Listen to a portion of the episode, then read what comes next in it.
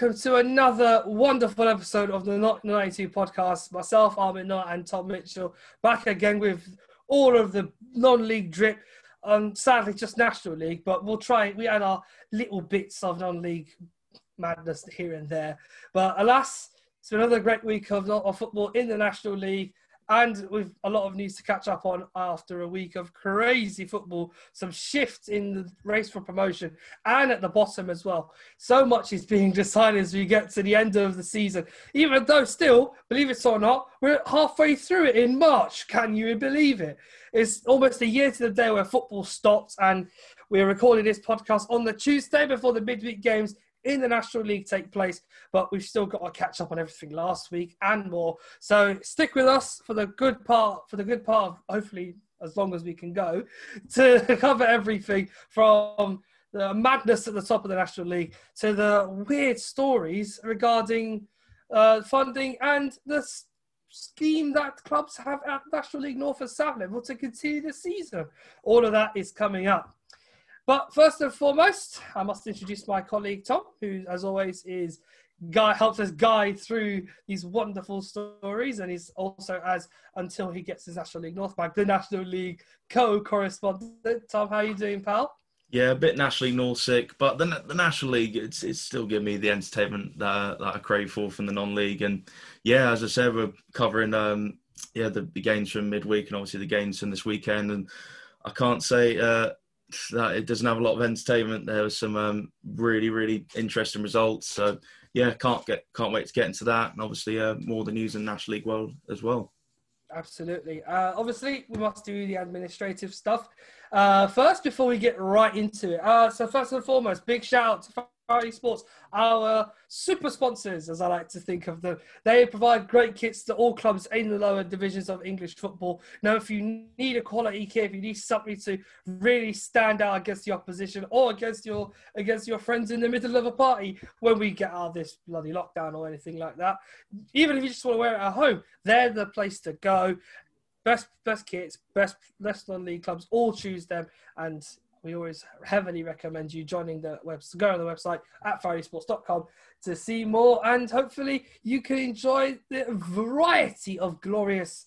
Uh, t- well, I was about to say Tupperware there. lovely kit, the lovely activewear that they have on their sites, and also a big shout out to being Pie for a Stranger Living in my head. And again, it's a song that never gets out of my head, even if the title tells you that it's a stranger quite literally living there. But yeah, the song's about that and is the intro to our podcast. So if you want to hear more from them and our great friends up in the north of Scotland, follow them on the Twitter feed and everything. The socials are in the description of this podcast.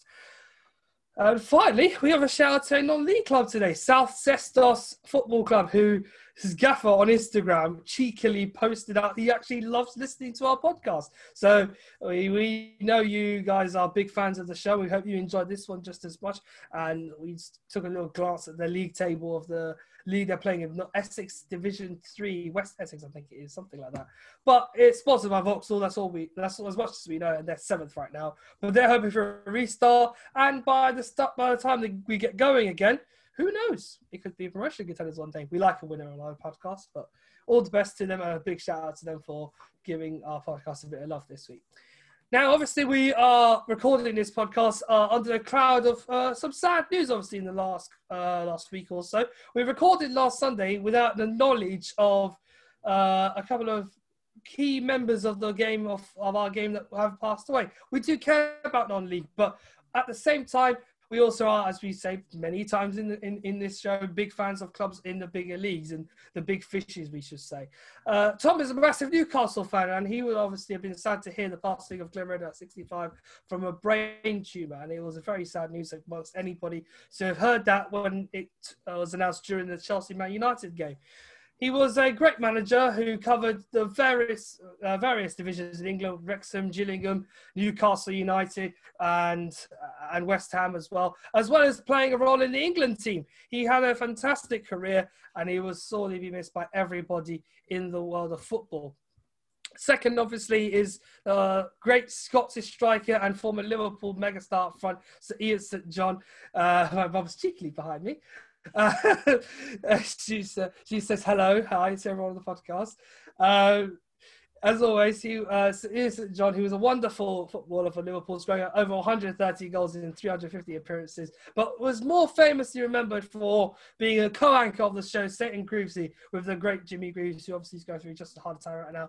But Sir John, the Saint was remembered for many great shows with with, with Greavsie, the late 80s, early 90s.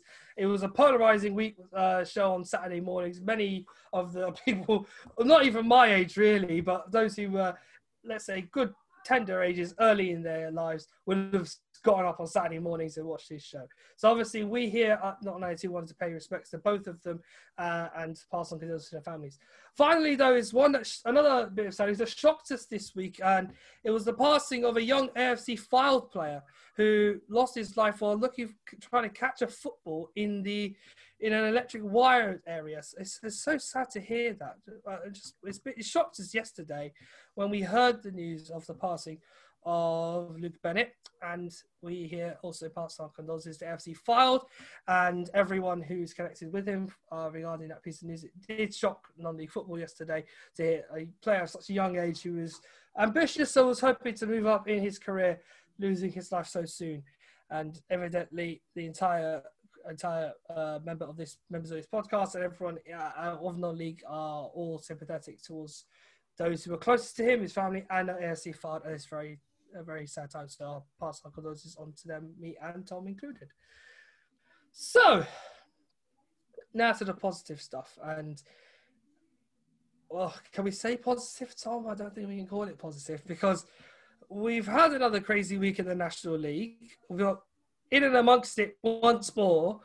It's the news and the outrageous plots that uh, is being dis- like deciphered by many a club in the National League North and South to find a way to get teams promoted this season and drag out those who are trying to hang on by the bare threads in the National League. Speak to us about what they're planning to do, Tom, in lieu of obviously rattling a few of the cages of the bottom five of the National League. Yeah, so uh, so at the moment, um, some of the Step Two clubs are uh, continuing to play friendlies. Um, they're awaiting a decision on the mini league uh, proposal. So, what the update to give you guys is the National League has emailed clubs uh, to seek feedback on uh, the mini league proposal.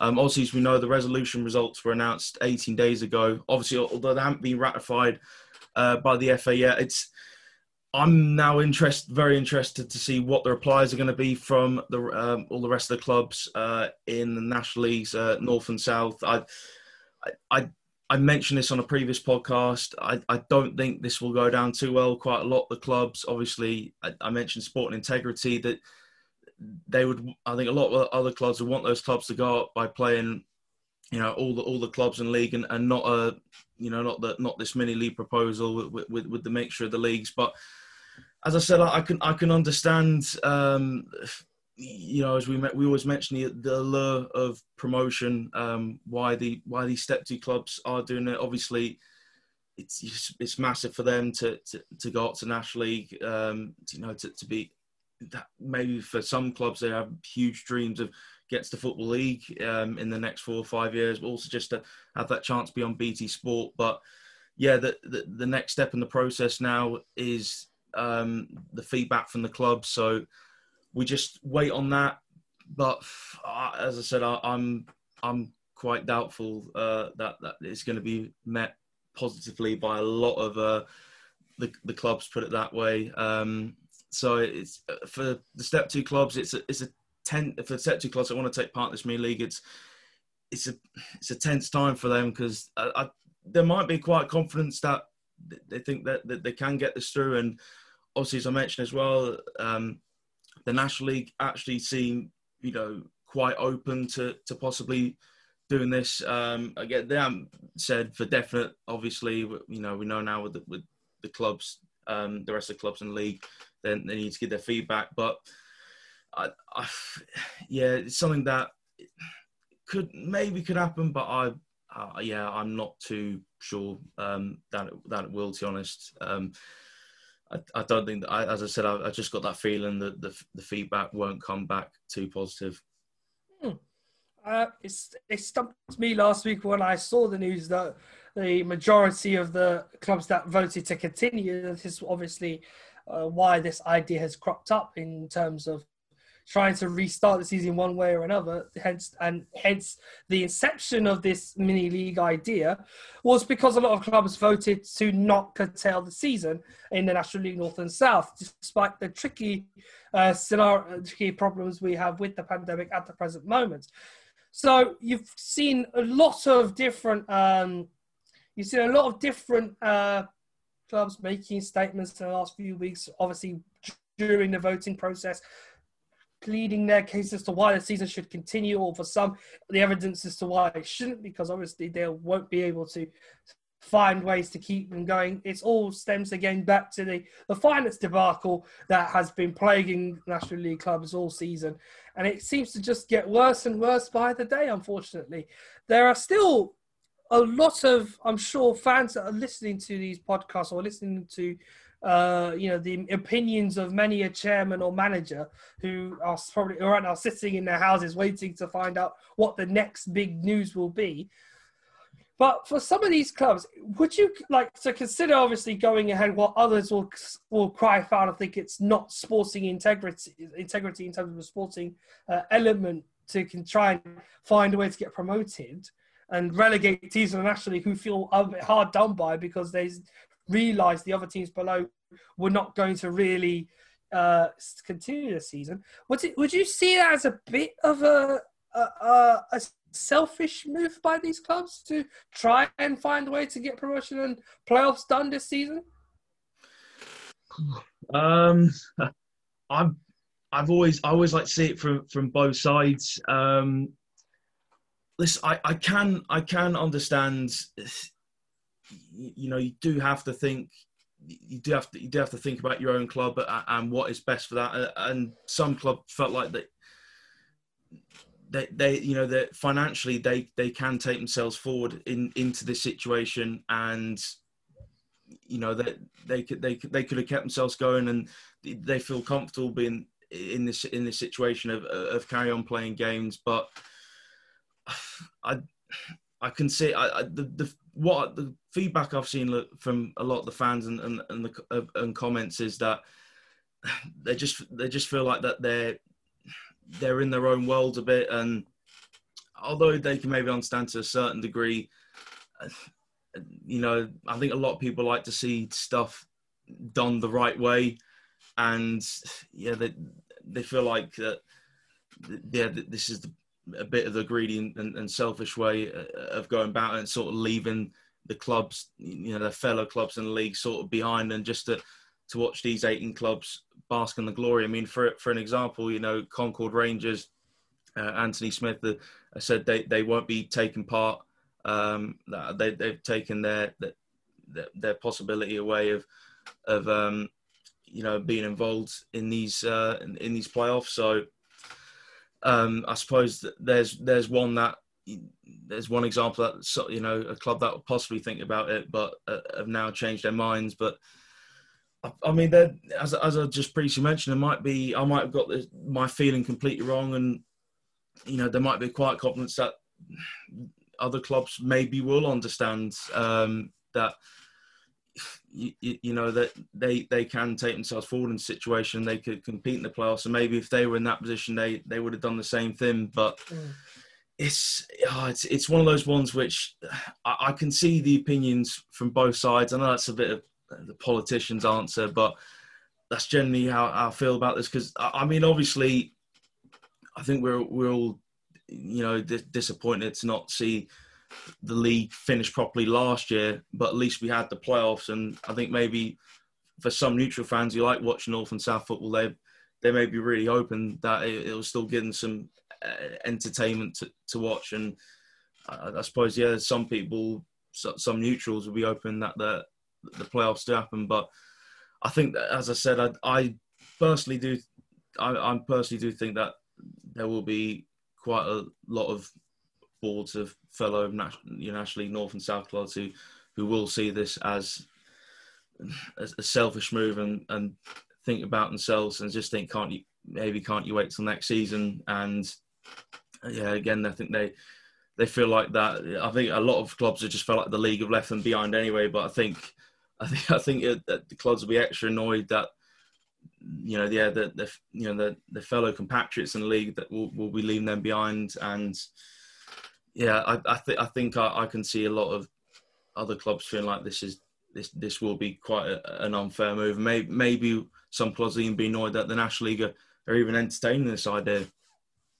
It's a wild idea. Uh, I have stumped Tom with that question. Surprisingly, he didn't expect it, but um, there's a reason I ask it because uh, having this week been looking at the news and the updates regarding the funding situation and also the plans that the certain clubs who don't want the season to end have in terms of trying to continue. Obviously, a lot of them are teams that are currently uh, occupying spots in the top seven of the National League North and South.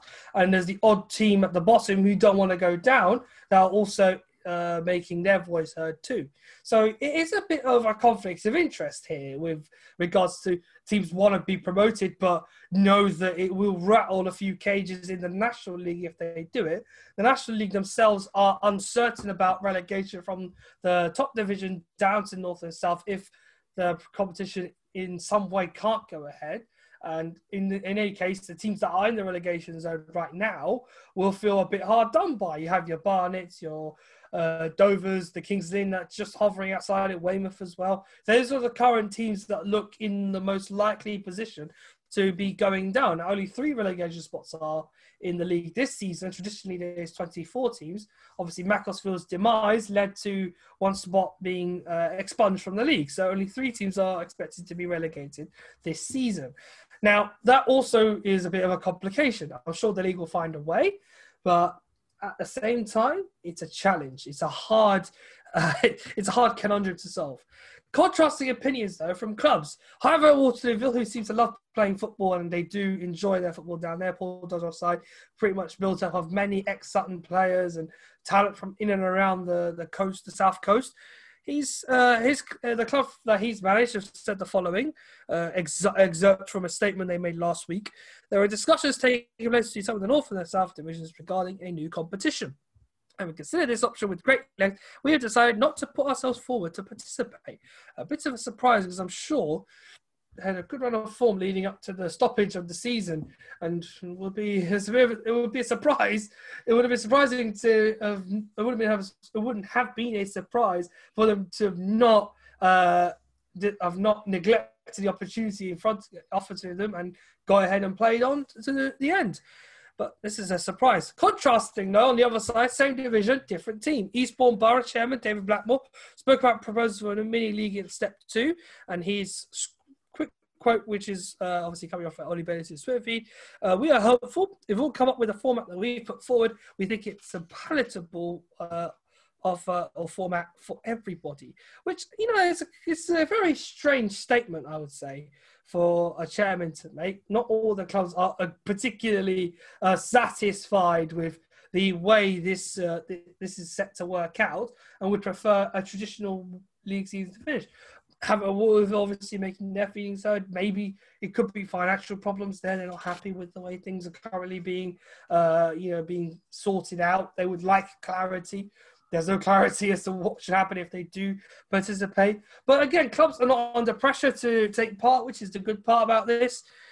Still, it would. It's going to be interesting. It's another one that will, uh, another situation that will develop over time and will establish itself as we get closer and closer to a clear answer as to what happens. Obviously, this show is a, a big show, uh, but we also have something to plug well, before we move on to our next story. Uh, our great Scottish friend, who sadly isn't here today, obviously he's a very busy man, he still works hard behind the scenes for many a purpose for our podcast.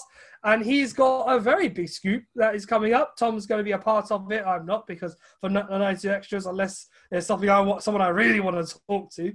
It's another friend from the north in the Scottish from the Scottish leagues, and he's also a player who has blessed the Premier League with his graces, fleet of foot. He's played for Derby, Nottingham Forest, so that's in terms of the Brian Clough Trophy. He's played for both sides of the divide there. But he's obviously famously remembered for his many, many matches at Celtic, a league winner. He has a few big nights in the Champions League. He talk, he'll talk about too, as well as his role in the national team for Scotland. So coming up on a very special Not the 92 Extra very soon is Kris Commons. I'm very excited to announce, and he will be on our podcast on a not the night extra episode very, very soon. I'd like you to keep your eyes out on that one, and hopefully we, we will be entertained by the many a story that Mr. Commons has. He's he's been a pundit. He's also been behind the scenes at many clubs in big moments in the last 50 or so years. He, came, he was a young lad as well when he when he started playing football, and he burst onto the scene in the mid 2000s. I'm not the most clued up on Scottish football, sadly, but our friends, Tom and Greg, certainly are. So I was always, Tom, big big plug we have there. Well done on uh, Greg's heart for getting him on. Excited to have him on the show. Yeah, definitely. Uh, Again, it's going to be quite an interesting one this as well because uh, Kris Commons he actually went to the Stoke Academy um, was actually involved at, at Notts County. So for all our Notts County listeners, um, yeah, you'll be able to hear what Kris Commons' time was like there. And I don't think he spoke about that one a lot, so maybe get a few exclusive just to just um, just see what his thoughts were in his time at Notts County. We'll go through some some just general football topics topics as well. Um, so yeah, it'd be quite a quite a different podcast. Obviously, Kris Commons isn't someone you usually associate with non-league football, but we'll get his opinions on just general football topics. Um, and we'll ask him as well, maybe about the the comparisons between Scottish lower Scottish league football and you know the non um, and comparing that to the English non-league scene. So yeah, should be some interesting chat there, some good stories as well. I'm sure. Absolutely, and can't be ignored. He has had a very good career in football. He's achieved a lot, especially at Celtic. Uh, has played a part in Scottish football for the period of time when they did struggle, but nevertheless, he would be a great listen. And as Thomas stressed, has got many stories of his time at Notts County and beyond. And the idea of obviously not the extras is we don't always cover non-league. The idea is to encourage as many great guests on as possible who talk about their careers in football, be it in the media or on the pitch. Even if you've been in the dugout, you're more than welcome. It's a place for all and an opportunity for many to tell a story. So we hope that the next one is certainly going to be a real hit and it continues our great plethora of extras we've done already. For those of, if you are listening for the first time, this is obviously another episode for a weekly purpose, but we have a catalogue of Not the 92 extras with many great guests. We've had Lee Clark on the show, John Champion on the show, Alan O'Brien, who's played for Newcastle, is on the show as well. Uh, we've had a current goalkeeper Chesterfield, uh, Carl Letheren, on the show. Or just to name four of the Not the 92 extras we have done that have had so many that have have, have so many great opinions, great stories of years gone by, uh, uh, of people who have been heavily involved in the game, and the great and the players have used their feet to make the difference, or the voices in the stands that tell the stories for us. So we urge you, if you are a keen listener and have you know have a few hours at hand or bored in this lockdown, get back to our history and on our episodes to find the Not 90 Extra specific playlist and it should be there for you to dabble through at your leisure. It really are they are really great listeners. I really enjoy the John Chappie one. I know him personally. He's an excellent gentleman, and a wonderful commentator, and he had great stories of his time with Howard Kendall in Rome, and also he's or how life in America is as well. When he we also recorded that episode when the MLS is Back tournament was taking place during the height of the pandemic, so you can hear what life is like in the US during a pandemic as well. So I, I, I, mean, that's my favourite. I'm sure Tom's is the Lee Clark one where he speaks about his time at Newcastle and beyond. It's got, again, so much for you to choose from. Cheeky plug for that too. So keep it out for the Kris Commons one coming up very, very soon. And also take a look back at our latest extras we've done already in the past. So, as always, they are great listeners. We urge you to get involved in them. So next, after after selling myself to the devil again, let's cover the let's cover the, the more another big story in the National League this week off the pitch, and it is the fact that obviously Sport England and the DCMS have concluded their step three to step six uh, funding arrangements. Obviously, clubs below the National League will be able to receive funding, be it via grants or loans. It's yet to be clearly determined what clubs will get as they're considering these applications right now. But one of the teams this week who did apply for financial support from Sport England, Boreham Wood, had their application rejected, and it was a bit of a surprise to have found that their their application was not successful. Now, this bearing in mind, uh, the club, Wood, do play matches at Meadow Lane. That is their home stadium. However, the ground is leased to Arsenal, who use that pitch for under 23s games occasionally, or for when the women's first team play on play their matches there on the odd Sunday or two. So Arsenal leased the pitch. They also use the actual ground staff there to make sure it stays in as clean and good a condition as it would at the Emirates, for example. They do a lot of work there at uh, Meadow Lane to ensure ensure that it is at top quality condition. But obviously, heavy investment in the last few years in, in the stadium, a new stand has been built. It has taken its toll, the pandemic, on them as well as it has done many a club in the league. But unfortunately, they were turned down for the winter survival loan from the National League and Sport England. And it feels like those assurances were only given to those to ensure we were supported in the continuation of step one. A quick excerpt of the letter is one that which will you know stun a few hearing this part. But here's what it says because this is from the Sports England uh, uh, general manager, I believe, chief operating officer Nick Pontefract. It says the following in regards to um, why their application was rejected. It's acknowledged the club has seen revenues fall significantly as a result of the impact of COVID 19 spectator income has been hit severely alongside the venue and 3G pitch hire. Now, they don't have 3G pitches over there, but variety of clubs do at these levels. So they usually lease them out for clubs to use either for training sessions or for, you know, communal matches. Also, it's a big cash grab and it helps a lot, particularly in a pandemic like this. However, based on the information provided, the club has demonstrated that it has sufficient finances to enable it to survive until March 2022. The board noted it's, the, the club itself is in this position as a result of positive action it has taken in assessing the wider government support receiving grant investment and most importantly its own prudent financial management which has generated a financial surplus in trading years prior to covid unfortunately it is ineligible it is unfortunately, uh, sorry, unfortunately, to be eligible for sport, an organisation must have the financial need by the end of 31st of March this year. So, in short, it seems Boreham Wood would have more money than is being made out to be, and they are hiding a few things from the other clubs in the National League. Now, obviously, because this is you know public domain, a public uh, funded company, tax taxpayers covered Sport England's funding for the year, and obviously Sport England pay out to support athletes who participate in the Olympics in various other sports. This obviously has to be made public as it is a public matter. They spend we spend the money as taxpayers. They we must know what's going on in terms of funding clubs. So, to obviously get your thoughts on this, Tom, how how have you assessed this particular story this week? And are you are you surprised to hear Boreham Wood have actually more money than people seem to think they do, or is it one of those where they're just keeping trying to keep the carpet flat when there's really a few bubbles under it?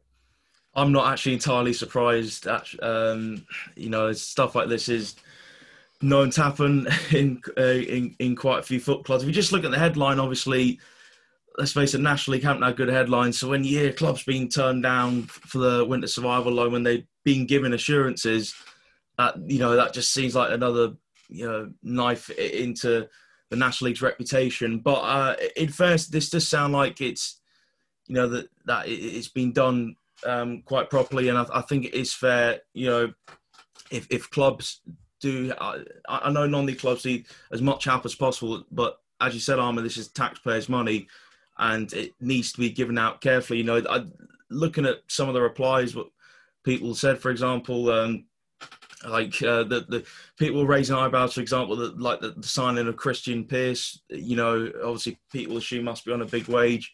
You know, what why did why did they bring him in? And I, I think people may be thinking that they were they Boreham Wood would now assume they had insurances. They assumed that you know sign like that wouldn't wouldn't be maybe too much of a, a problem to make. But people also bringing up um, the fact that obviously the connection that, that, they've got with Arsenal, as you mentioned there, Ahmed, uh, they lease the ground to them, so that they'll they'll definitely get um, some support um, in that in that sense as well. As I mentioned, I know we want on the clubs to you know, to have as much support as possible. I think, I think actually this one is the right decision. This actually, uh, for once, actually, I, I, I'm not going to have a massive go at the National League. I think this has been handled properly, and again, a lot of people said uh, uh, as well that um, from the National Lottery funding that uh, they they, they definitely think that Boreham Wood benefited quite quite a lot from that uh, as well, and um, they they collected they got money from Huddersfield for for obviously Sorba Thomas.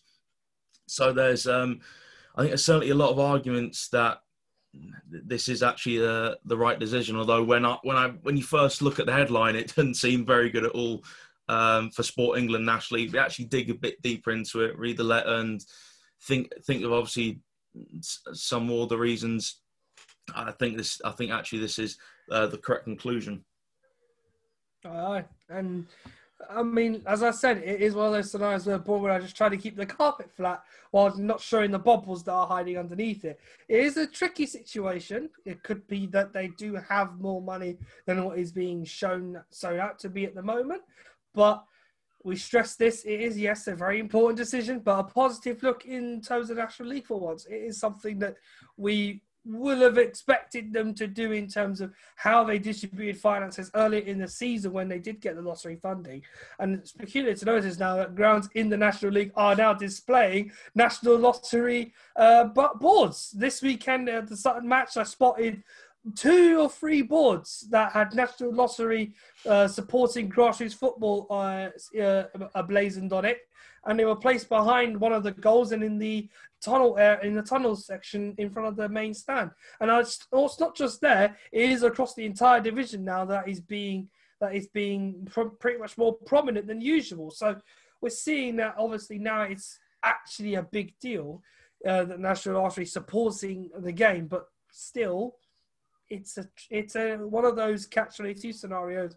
You can have money but you still need to find a way to pay it back later. So it's a tough situation, but again, it's still actually this week making a, a, decision looking for the betterment of everyone in the league, but at the same time, they still have many holes in uh, many holes to fill in terms of sorting this problem out. And again, the clubs are plenty are still angry with them, even though it's been just over a couple of weeks since the decision by Step Two to stop the season. There still hasn't been a clear indication of what is coming uh, up next in terms of funding. Many clubs have applied we, we have to wait and see who else has decided to dip their feet into the money pool from the government again. But this time, it, it doesn't look like by the, the size of Boreham Wood that it looks it will be as simple as it was the first time. So we're not sure about that. Finally, uh, ahead of the return of grassroots football, the Football Foundation have decided that it's a good idea for clubs, obviously, who are still a little bit cash strapped and need support outside of the National League to three different funding opportunities. First of which is the Football Returns of Football Fund. This is funded by the FA Sport English National Lottery funding.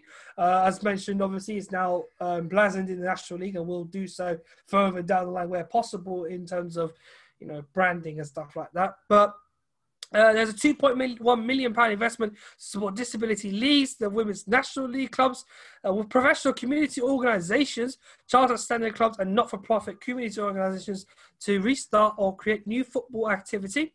There's also grass pitch maintenance fund, where you need obviously its title pretty much says it for itself.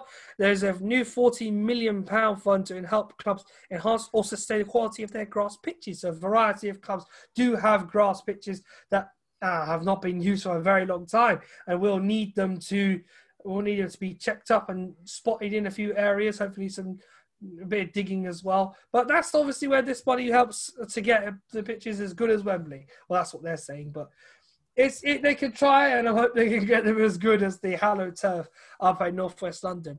And finally, it's the small grants. It's not big. It's not a big amount of money, but they do make a difference nevertheless.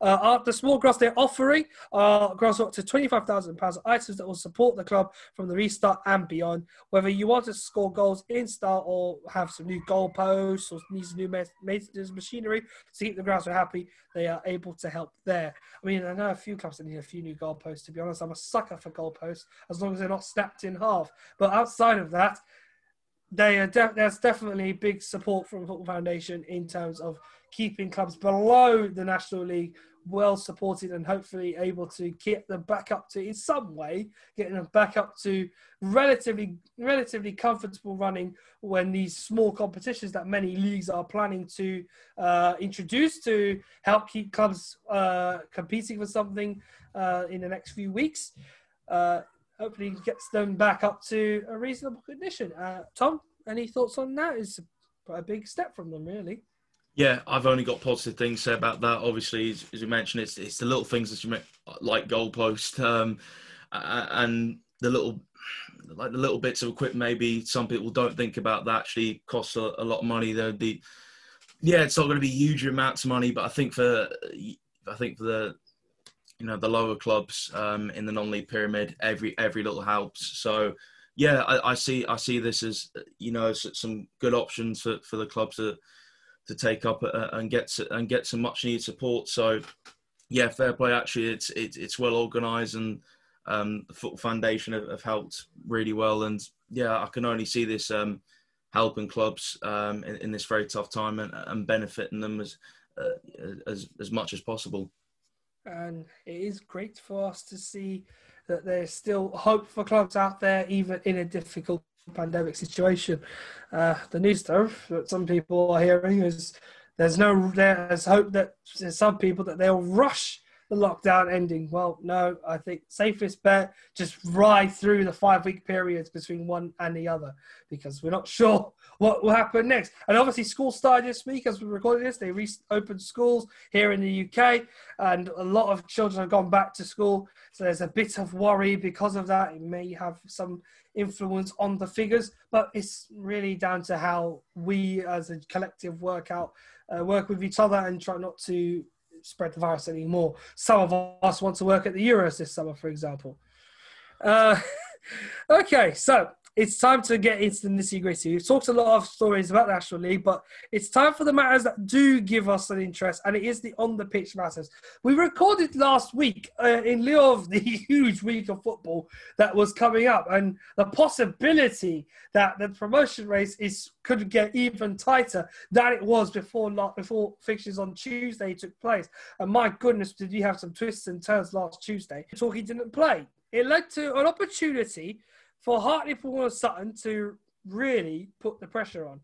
Now, Sutton had closed the gap before this to four points and hosted local rivals Bromley in what was one of the finest games I've seen in my own two eyes in a very long time.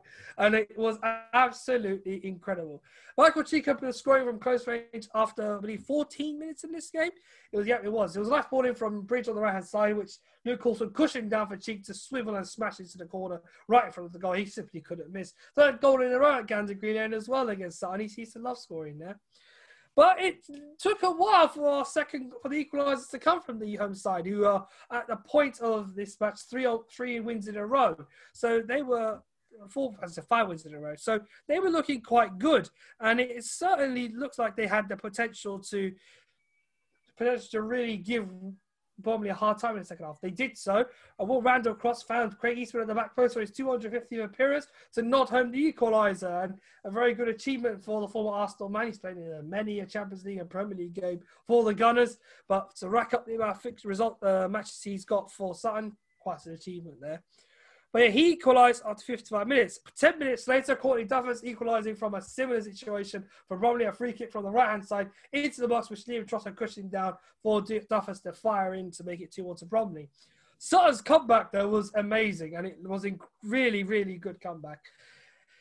86th minute, they all night long, as I commentate on the game, our producer is literally crying out to the wingers to switch you from one side of the ball to the other. You sometimes think that the producers know a bit more than the manager sometimes. Sure enough, one of the times he says switch the ball, it actually happens. Randall switches the ball out wide to Ajiboye, who uses his chest to control it with his more or less dinosaur style uh, posture, so he doesn't let his hands get in front of the behind the ball and then runs into the box, drills across in, which causes pandemonium in the ranks at the Bromley backline. And Beautyman is there to poke it home, despite a despairing hand of Luke Coulson, just like trying to keep it out, but he more or less pushed it into the net.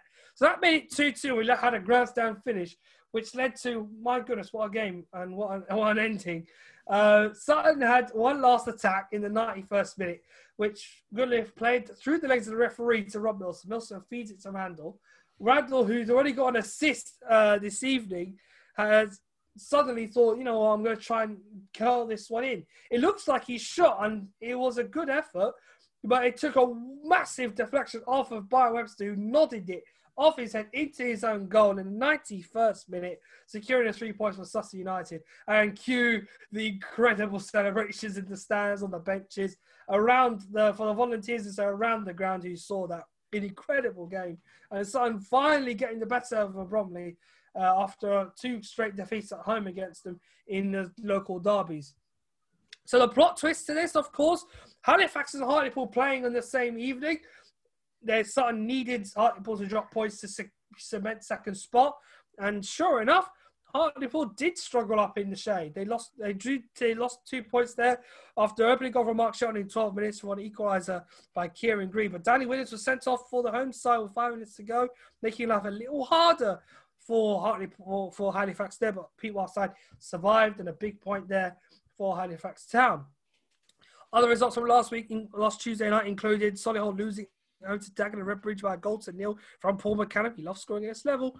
Woking went up to Altrincham, went Altrincham went down to 10 men after Tom Hannigan got sent off. But the one goal from Matt Cosner, formerly of AFC Fylde, secured a huge, huge three points for the home side, Woking again on a hangover from the FA Trophy. Seems that they like cup competitions more than they like the league, obviously, beating Torquay last week in the trophy. Chesterfield won Eastleigh nil. Eastleigh's winning run is over. It's not a very good, oh, not very good run over there. They now lost. They lost two. We'll talk about their second game in a moment. But they won a great run and were playing up the table. But that defeat to Chesterfield has now put them on a setback next to uh, a, an Asante goal in the 85th minute. Worcester beat Boreham Wood by one 0 a similar scoreline to the one in Chesterfield. Smith in the 26th minute, enough to give them the three points against a Boreham Wood side who have started to struggle with form recently. Yeovil Town have had a fantastic recovery, however, having been, you know, for a long time this season at the bottom of the league. They beat Rock, the side who are bottom now, in Barnet 4 1. Got Jimmy D. Smith, Billy Sass Davis, uh, Rhys Murphy, and just Neufville all scored in that game. They did lose the man on the home side. Tommy Adeloye got sent off for two yellow cards in space of eight minutes, but JJ Hooper's goal was in the 15th minute. Had given the, the home side some hope, but the two from the over in the second half killed the game off. With 10 men, life was just a bit too difficult for Barnet, really. And finally, Notts County Kings Lynn ended 2 2. Two goals from Scott Woodson. He's getting closer to being top scorer now at some of the National League. But a bit of a, you know, a bit of a football uh, a uh, trend here in terms of when you score in a football match. The first goal that Kingsley scored was the opening goal of the game through Solly Kerry the first minute. Wooters' goals were both in four minutes in a four minute spell for half time, but he scored in the 90th minute as well. Did the uh, did the side from the Anglia? That's Harry Mitchell getting it in the last minute of, of the 90 to secure the points uh, points for the away side. We have good news that Kingston are continuing their fixtures for the for short term future. We're not sure still as to whether the uh, the pledging uh, program they started when we last recorded is bringing them some money yet. But we're hoping it is, and they are at the moment still committing to continuing playing fixtures at home and away until further notice. But, so, but again, watch this space with them. Stephen Cleeve is a he's a shrewd owner. He will know when to pull the plug on certain things. So obviously, midweek had its subplots. It went onto the weekend. And this Saturday, again, some big results. Yeovil having really had a good victory away from home in London against Barnet. Brought down, crash, brought crashing down to earth with a 3 0 defeat to Chesterfield. Kwasi Asante is scoring in the 48th minute. 20 minutes later, Tom Wheeler making it two before Jack McCourt scoring in the 70th minute. A trend of eights, really. Scoring in the 48th, 68th, and 78th minute of, of the game. Yeovil really not mastering anything up a bolt over, and Aspirax getting three big points. Dagenham Redbridge and Warwick sharing the spoils. Two goals from Angelo Balanta, the Colombian, uh, helping the home side back from 2 0 down. Goals from Koiwane Skill call first puts, but in a commanding lead for, in the space of five minutes of match time. Uh, Whiteley scoring in the 41st half and then Skill for call first four minutes after the second. But Balanta's goals in the 73rd and in the last minute of normal time, see, really did you know hurt a few Boreham Wood players at the end. They are. Form is not of the essence for them right now, sadly. Probably responded from their defeat to Sutton in midweek with a 2 1 win away to Eastleigh. Tyrone Barnett opening up after 56 minutes, but two unanswered goals from Jack Holland and Corey Duffus, who's got 2 and 2 now, picked up the result for the away team and they keep their playoff hopes alive. uh, easily game of the day. It was first versus third in the National League. But again, Hartlepool United are on a wonderful run right now. Their home form is carrying them through. And sure enough, they went on the longest trip of the season. I dare say I think it is the longest trip of the season. They've got from right up northeast in Hartlepool down to Devon to play against the league leaders. And my, did the journey warrant something of a of a huge result. Obviously, this hinged on the other game, which we'll talk about later, which is Sutton and Wrexham. But the one goal that mattered in this game was scored by Luke Monley after 14 minutes and was enough for Hartlepool United to condemn Torquay to yet another defeat and to now be in the hunt for promotion. A crazy finish there. That one goal was just enough, and well done to and for that. Uh, Torquay United are now on the ropes, and it's starting to look like things are not going to get any easier for them. They don't play on the night that we're recording this, which is this evening, and they they, they will be keeping their fingers crossed. They're keeping their fingers crossed that they will be able to not they'll be able to see teams struggling this evening. The reason why they're not playing, by the way, is Aldershot Town have a COVID case in the squad, so the mandatory 10 day quarantine phase has begun for them, and the testing will be on the eighth day of that quarantine period. So a whole load of fixtures for them have been called off. In the meantime, while they have a recovery period for all their players and staff to recover, so hopefully everyone at Aldershot is okay. Obviously, had their game against Notts County postponed on Saturday as well. But moving on with the results of Saturday afternoon, Wealdstone won, Halifax Town two. A big result there for Halifax. They came back from a goal down through Dylan Lewis's opener for Wealdstone. But unanswered goals from Jake Hyde and Jack Earing gave the Shaymen a big three points up at Northwest London. Weymouth against Stockport, Stockport was a shocker the weekend. The bottom, near bottom of the table side picked up a huge one in which Andrew Dallas scored in the fourth minute. Stockport just could not respond, and there are times this season where we, when I've seen them on highlights or in matches where they've been participating, they haven't looked like the sort of side that was so free flowing, looking for, looking dangerous on the counter attack and scoring goals on a regular basis. They're now struggling a little bit and it might be just that withdrawal or the, the fact they may miss Jim Gannon. He did have a big role at the club, having played there for a large period of his career. It's sad, obviously, they are going through a bit of a patch, but the playoff race is still open to anyone, and we'll have to see if they can muster up some form soon, sooner rather than later. Woking continued uh, continued their good home run of form. A 3 0 victory to Kings Lynn. Goals from Sam Mashford, Jamal Loza, and Sam Ben Gehring in the 90th minute gave the home side a convincing win over Kings Lynn Town. And finally, the nil-nil draw at Sutton against Wrexham in front of the BT cameras. It was hailed to be the game that would excite the many a fan. Sutton with the opportunity to go top. Have they beaten the Welsh side?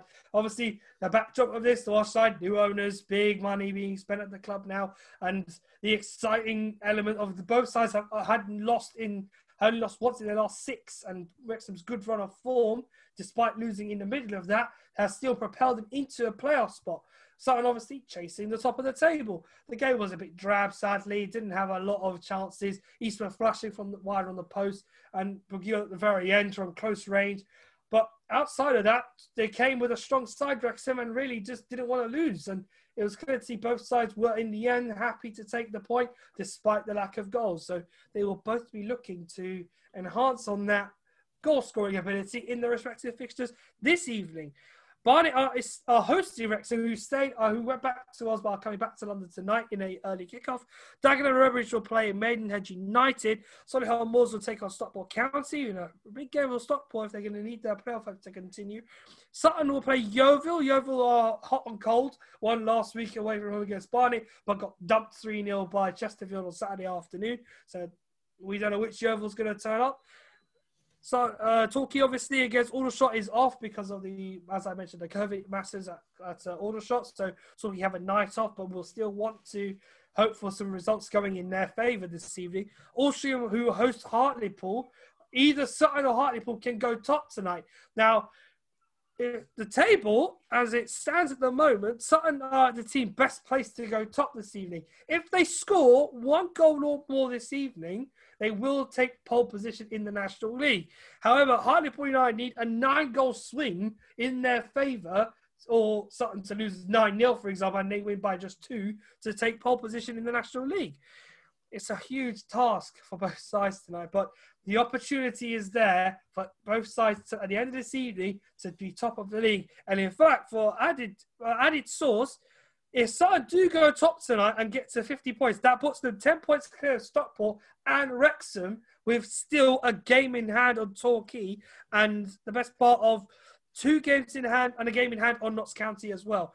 Speaking of Notts County, Tonight they play at home to Halifax Town. Wealdstone also play against Kings Lynn and Woking against Boreham Wood should be an interesting tie there too. I did just talk about the table and here it is again. So one more time, three teams are 47 points. Sutton just need the goal or two to be in the pole position tonight. Uh, Hartlepool United need a nine goal swing in their favour to go into first position. There's a seven point gap between the three teams in first, second, and third to Stockport and Wrexham, who are fourth and fifth. Stockport getting the benefit of being three goals better off than Wrexham. Notts County two points back will have a massive four games in hand on Hartlepool and and I believe that's one game in hand on Sutton United, but they still have a lot of games to catch up on. Obviously, they had a period when they had COVID 19 in the club and they had to also take a time off. Same with Aldershot, who are seeing themselves through a 10 day uh, quarantining period. Eastleigh sneak their form is just looking a little bit shaky at the moment. The last two matches have both been defeats, but they're now just teetering out teetering in seventh position on 38 points, level of points with Notts County. You have Boreham Wood with Bromley just outside it by a point. Then Chesterfield's good form, having propelled them up to ninth at the moment, good, good results for them with a couple their last uh, one defeat in their last five sees them up into ninth position so something's going right over there. It's all Asante's fault really and Gloucester fans won't like him for that. Uh Boreham Wood are 10th Altrincham are 11th and they were in the playoffs earlier this season. Yeovil's excellent recoveries now put them up to 12th place so there'll be a there won't be a mean there'll be a mean team for Sam to play against tonight. Halifax, Aldershot, Maidenhead, Solihull Moors, Dagenham Redbridge, and Woking are holding down mid-table and then it's a decent gap between Woking and Weymouth. Six points is the gap there. And at the bottom, Weymouth and Kings Lynn are sharing the points. Only Weymouth's better goal difference being four goals uh, less than more than Kings Lynn on minus 30 to Kings Lynn's minus 17 a goal difference keeps Kings Lynn in the relegation zone. Obviously, that can all change tonight. Barnet are in 22nd, and Dover, who obviously ceased football operations a little while ago, still played 15 games and have yet and they have really are really not looking at to play again this season. So they are rock bottom on 10 points. So at the moment, it looks like we are seeing one guaranteed relegation and two sort of uh, two sort of uncertainties. Barnet still incredibly, Tom, 11 points from the safety market despite having two games in hand on Weymouth. And we'll start at the bottom before we move to the top. It looks a bit interesting, obviously, with the Dover situation and how they've obviously decided not to play football for the rest of the year. But, you know, when push comes to shove, do you see them being able to participate again this season? Um, no, I, I think we, we, we spoke about this a, a few podcasts back that Jim Parmenter has made a stance pretty clear. He doesn't want Dover playing any more football. And Ashley clearly want the football to carry on. I, I can't see a way, in my personal opinion, of Dover carrying on. So I do uh, expect um, a resolution quite soon about that, actually. So yeah, that that is my opinion on that matter. Okay, and so well, why? I think we can. I'm not sure we should announce it, but do we consider them relegated as a, at the moment? Um, to, be honest, even if the season were, was actually carrying on, they, they were able to play. I I actually had them down as, although yeah, great escapes can happen. I had them down uh, as relegation, you know, certainties. Really, it, it's just it's not gone right for them uh, out all the season. They, they have really struggled. Hence why they've had to um, cease footballing operations there. So yeah, I've got to agree on that, Ahmed. I, I I, I, I, do pretty much see them as, relegated now, as I mentioned, regardless if, if they're playing or not. Um, and you know, you mentioned about Barnet as well, as well there, Ahmed. I, I, I really, really fear for them. It's a, it's a tough time for Tim Flowers. I mean, he, he got maybe a nice little weekend off just to maybe try and think th- things through. But it's um, if I was a Barnet fan, you know, it's it's not looking uh, the best of times um, for them at the moment. So obviously, you mentioned they, they're welcome Wrexham tonight. That's not really an opposition that uh, you you want to welcome after. Obviously, uh, they picked up a, a, a, very good point at Sutton, and um, actually just going from the bottom to the top. Obviously, looking at that Sutton Wrexham game, I don't think that's actually a bad point for, for Sutton. Um, yeah, people look at that two points drop, had the chance to go above Torquay, but I think just you have those games sometimes. Just the way the game went, I didn't feel like Sutton really got a rrhythm to it. Um, in fact, actually, Wrexham had um, a little bit the bet the start. Then um, uh, effort saved um, by Bouzanis in the end, um, which was a good counter attack on on the right hand side. But um, yeah, apart from the Eastmond chance, I mean, Omar Bugiel could have done better from that header. I mean, when I was watching it live, I thought it was a quite a hard header. Maybe watch a replay back. Ah, maybe they just there was a good opportunity to head it into the corners, but I think Matt Gray, it's still a clean sheet uh, against a real solid Wrexham side. He competed really well. Yet, uh, yes, they didn't show a lot of threat going forward, but I actually that's a weird one. Both sides will actually be fairly content with the point. I mean, obviously, Craig East, when he spoke to BT Sport after the game, still seemed he was frustrated. It was a stop-start game, but you just have those games and. I think Sutton easy move on, as you mentioned as well. Ahmed Torquay don't play tonight, and that's a big opportunity for something to go top the league. But um, I'd say we're looking at winners and losers uh, uh, of the weekend. Uh, well, uh, the winners of the weekend, I'll, I'll really look at. And, um, you know, Hartlepool, Hartlepool for me, although obviously you keep looking at the games in hand, it's about the points on board, the, the level on points with Torquay and Sutton at the moment. And to, yeah, to go to Torquay away from home uh, and win is probably the biggest moment in the title race um, so far, I would say. It's really put a new dynamic into the top race, and and actually now there's actually quite a, a bit of a split points wise. Obviously, you really got that top three all level on 47 points, and obviously the next team downwards is, is Stockport, um, and yeah, you, you, look at it now. There's there's that real sort of separation for the time being. Obviously, you can't rule out a team like Notts County who play 22 games and you could see them easily getting back into the group. But it, it is the biggest um, weekend in the title race. Obviously, every weekend's going to get bigger, but so far in the season, by a, a mile, we're, we're, talking Hartlepool meeting with with Hartlepool winning that game, and, and also maybe it might affect Sutton. Uh, who knows? Not going top. I personally don't think it will. As I said, I think they'll um, view that as a good point. But uh, another big result up at the top, obviously, was, was Bromley getting that win at Eastleigh. Absolutely massive that to go and turn that around as well. And you know, Eastleigh having a, a bit of a rocky period, and that will be a bit of a relief actually as well to um, the likes of Boreham Wood. Obviously, slipped up this weekend at Dagenham. It still keeps Altrincham with a chance again. Obviously, Yeovil. Um, they had a bad slip up at Chesterfield. Um, it's still, you know, that defeat to Eastleigh, um, it, it, still keeps, you know, those those sorts of clubs still right in the race, and uh, maybe can't rule out people like Halifax as well. But I'd certainly look at that sort of um, you know the the four or five clubs um, you know lurking behind Eastleigh. It's, uh, it's certainly still game on there. So I think Bromley is certainly one of the biggest winners out the weekend, um, especially after. Um, that defeat at Sutton that would have really hurt.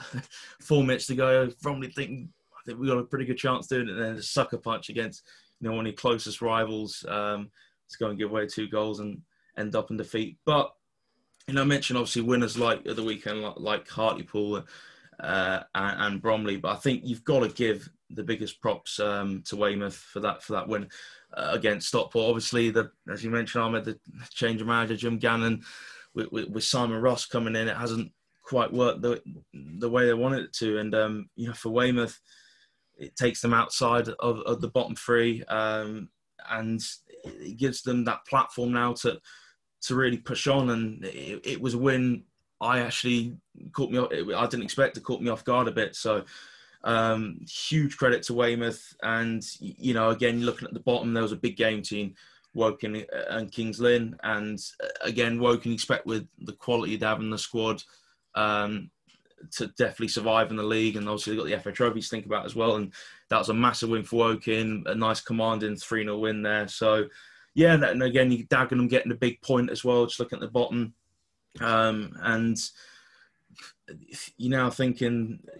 I, personally think, although yes, it isn't, it's it's far from over yet. I, am looking at the likes of Dagenham Woking, who are still not too far from relegation zone, but I think they've got real, they've got the quality, and I think they're starting to build that little bit of a gap. You're really looking at Wealdstone, Weymouth, and Kings Lynn at the moment, uh, as we speak. They're going to be the, the real teams to look at in, in that fight for survival. So yeah, as you know, it's it's it's it's always exciting. The National League is always twists and turns, and that Weymouth result against Stockport certainly gets my result the weekend. To be fair, uh, and it takes them outside the relegation zone now. They're, I think Weymouth must pick up so much confidence from that. It's been a real rough season for them as a new promoted team, but huge credit to them. Um, and Jen, now obviously looking at the games going forward, I think Yeovil going Sutton is going to be a very interesting one because I'm interested to see how Yeovil are going to respond after being comfortably beaten at Chesterfield, obviously uh, a, a, rival for a playoff spot. And you know, you look at what Bromley almost at Sutton. It's you, you can get at Sutton. Sutton obviously have, have got an extremely good defence, but I think Yeovil will go there no fear. That's certainly. Um, although it's not a top of the table clash, it, you look at Yeovil's form, obviously Sutton being that tight race. I think that's certainly um, one of the, the standout games um, coming up. But also now with Hartlepool, can they just keep on putting points on the board and, and keeping that pressure on Torquay and Sutton? I think you look at this evening's fixtures; it, it, those are the real standout ones at the top end. But just look at the bottom as well.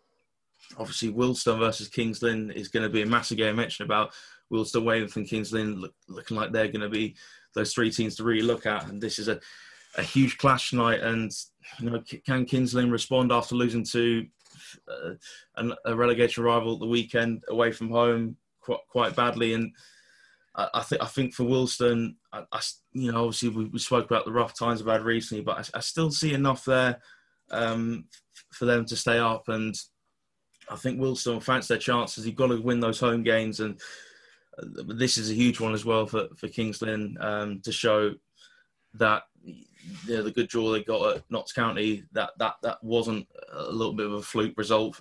Maybe some people might think that, um, and yeah, it's, it's it's it's a definition of a six pointer tonight. So I think that's a, that's the one at the bottom by a mile to, to look out for.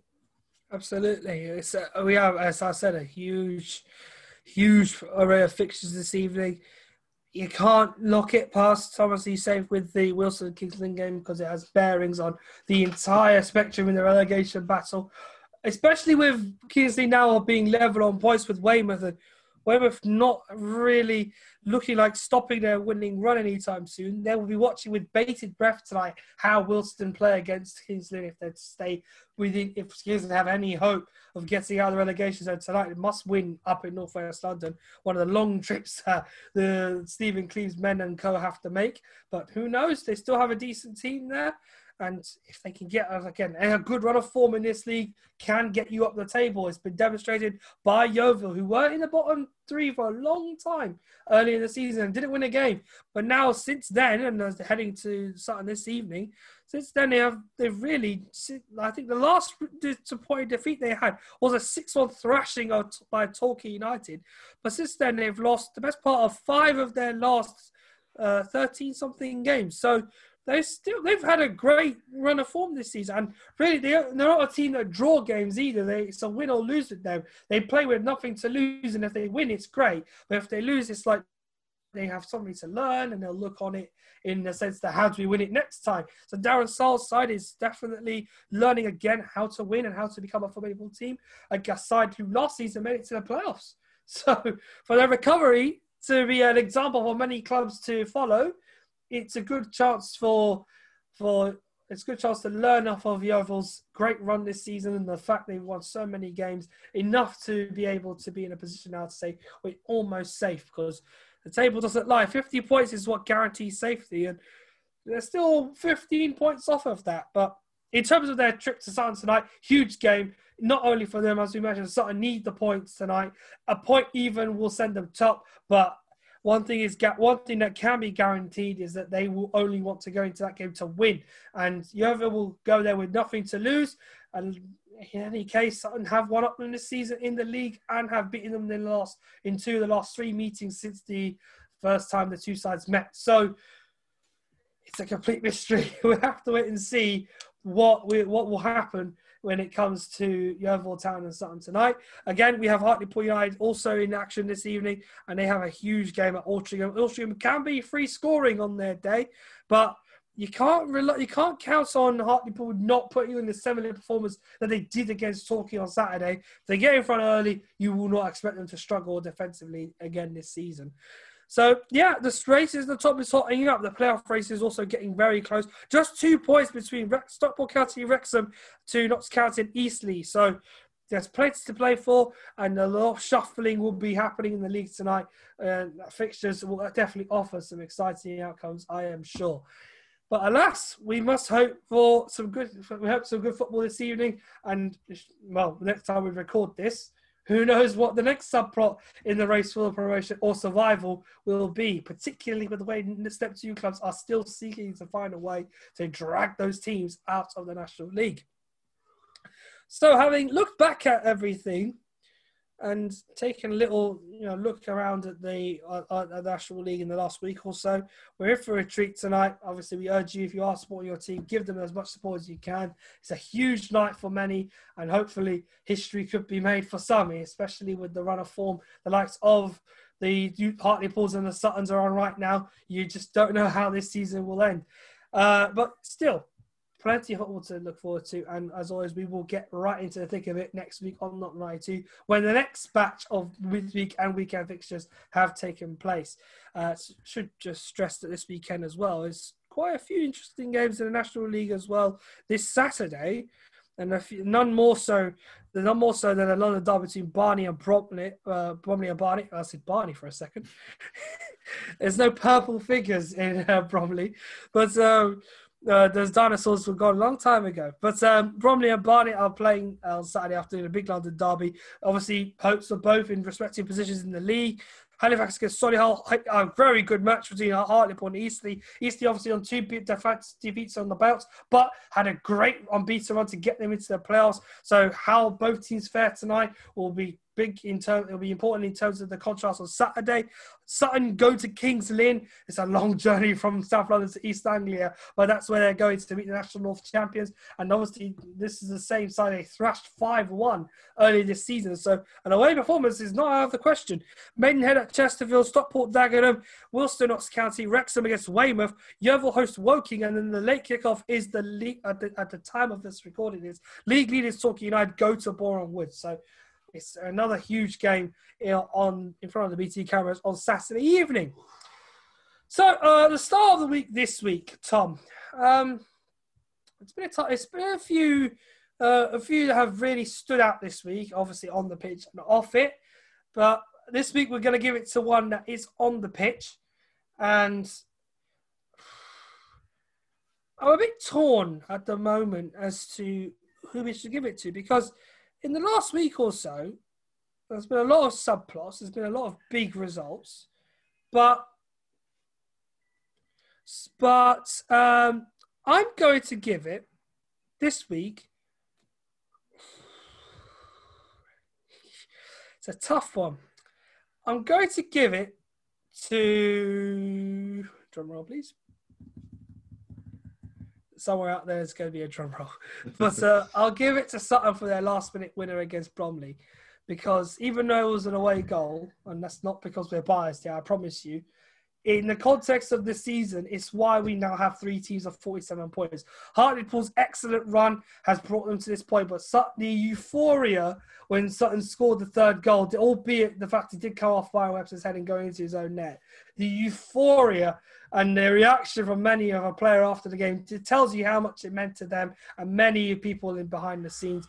And again, it can't be underestimated. This club have been in this position before three years ago when they were teetering above on the brink of getting into the division, only to be pipped out of it in the end by Macclesfield. So that's and that time Macclesfield were a very good team. They're no longer with us now, and the only team that can really stop these this Sutton Renaissance is Torquay United. So Oh, and Hartlepool. I shouldn't forget that part. For apologies to the, all the all the pool fans, but um, those two are the only teams that can stop them. And uh, I can tell you for sure there is a really good, like, ex- there's an excitement. There's a lot of hope in this club, but there's a one game at a time mentality. It's cliche, as they all say, that are going on over there, and we're hoping to see what will happen in that front. But yeah, uh, Tom, any, have you any, any ideas who you think deserves a star of the week as well? stars um, my nomination is going to go to uh, an individual, Angelo Balanta, uh, pulling his side uh, from the depths of a 2 0 defeat to um, get his two goals to give Dagenham um, a vital point uh, in their bid to stay in, in the league. And they're, they're doing pretty well at now, picked up four points this week. So huge credit to yeah Angelo Balanta, two, two down against Boreham Wood as you mentioned, and uh, with just over 50 minutes to go, um, Balanta pulls two goals out the hat. Um, one of them being r- really late in the 89th minute. So yeah, huge credit to him um, for pulling his side back in the game, getting a, a vital point. Excellent. Uh, yeah, big shout out to him and to Carl Woodson too. He won't get the award this week, but he also did get a double against uh, Kingston Town as well. So two doubles this week to call on, but big well done to our stars of the week, the Sutton United team for their amazing comeback against Bromley, and to Angelo Balanta for single-handedly dragging his team from the from the depths of the mire to get a point against Boreham Wood. So credit where credit's due. I think one of the goals is circulating on the Vanarama uh, Twitter page of an absolute banger from the outside of the box. Really good finish as well. So uh, he's he's very well deserving of the Star of the Week award from us. Again, scant, don't have much to offer, nothing special like certificates or anything like that, but this is all we can offer. Also, the National League's player, manager, and volunteer of the month uh, came out this week. Sutton United almost cleaned up the whole thing. Craig Eastmond got player of the month, Matt Craig got manager of the month, and I believe the head groundsman at Bromley has got a volunteer of the month award from the National League as well. So it stays in it stays within the Sutton family this week. A massive a massive achievement for all three of them, and Eh, to be honest, it, as we've said, uh, I mean, we not wax, we do not try to wax lyrical about on the show, but it has been a polarizing season for Matt Gray. He's brought them from relegation, threatened last season with a great finish until the coronavirus pandemic hit, and now they're in the really, they're in the really privileged position to be on the verge of topping the league tables tonight if they get a result against Yeovil. So, but again, National League awards out last week, and big congratulations again to the two at United and the volunteer at Bromley for their successful uh, claiming of the awards. So uh, that's it from us uh, on this wonderful podcast. I think you've uh, once again had a strong uh, indigest, indigest, uh, indigestion, digestion. God knows what. I don't know. It's a, I mix my words at this point. I need to save some of my vocabulary for going to going to the game this evening. But um, as always, to everybody, thank you for listening on our wonderful podcast. If you want to find out more about the Not the 92, and if you also want to give us any queries, first and foremost Twitter, NT92pod. That's where you'll find us on the Twitter feed. On the Instagram, it's, there's our underscore NT92 and pod on Instagram. And if you want to find out more or ask us more questions about the show, any queries you may have, it is at not the 92 podcast at gmail.com. Uh, and obviously, again, a big shout out to everyone who's listened this week and to the clubs who listen to us as well, particularly our friends in the Essex League from South yeah. Sestos. Thank you for listening to our pod. To all of you listen, thank you once again for joining us. And Tom, thanks to, for you as always to putting up with my stuttery voice and having to edit all this fiddly stuff at the end. But we appreciate it nevertheless, pal. Ah, no worries. Uh, always a pleasure doing it with you. And um, yeah, uh, great to review uh, another busy week. And I'm sure there'll be more twists and turns uh, to come in the next week. Aye, aye. And He's always there to help help me out. You never know when things get tough on this podcast. As always, one more big pl- uh, shout out to uh, our big plug for our United Extra coming very hopefully soon with Kris Commons on the on the 92 Extra. Uh, as always, if you want to look back at all of our high profile guests that we've had on this podcast, please go into our United Extra pod. I believe we have a playlist for that. If not, just scroll through and you'll find many great, uh, many great guests that have been on the show: Carl Leathering, John Champion, Alan Brown, and, Lee Clark, just to name a few. So, plenty of great stories of, players who have gone of bygone eras, or even those who still play or play a part now. The voices, all the feet that make the difference in the game. Sometimes the hands. They're all on our podcast, and we're looking to get more high quality guests on very, very soon. But unless uh, unless the skies turn grey overnight, things get worse. That's it from us, uh, and we leave you with obviously a huge, a huge, huge hope that next this week leaves us with, brings us great football and a very good title race in the National League and survival fight as well. So keep an eye out on that one. But as always, if you don't know now, if you don't know now, you know. Appreciate, everyone turning out this week. Have a wonderful week, and we'll see you next time. Until then, bye bye.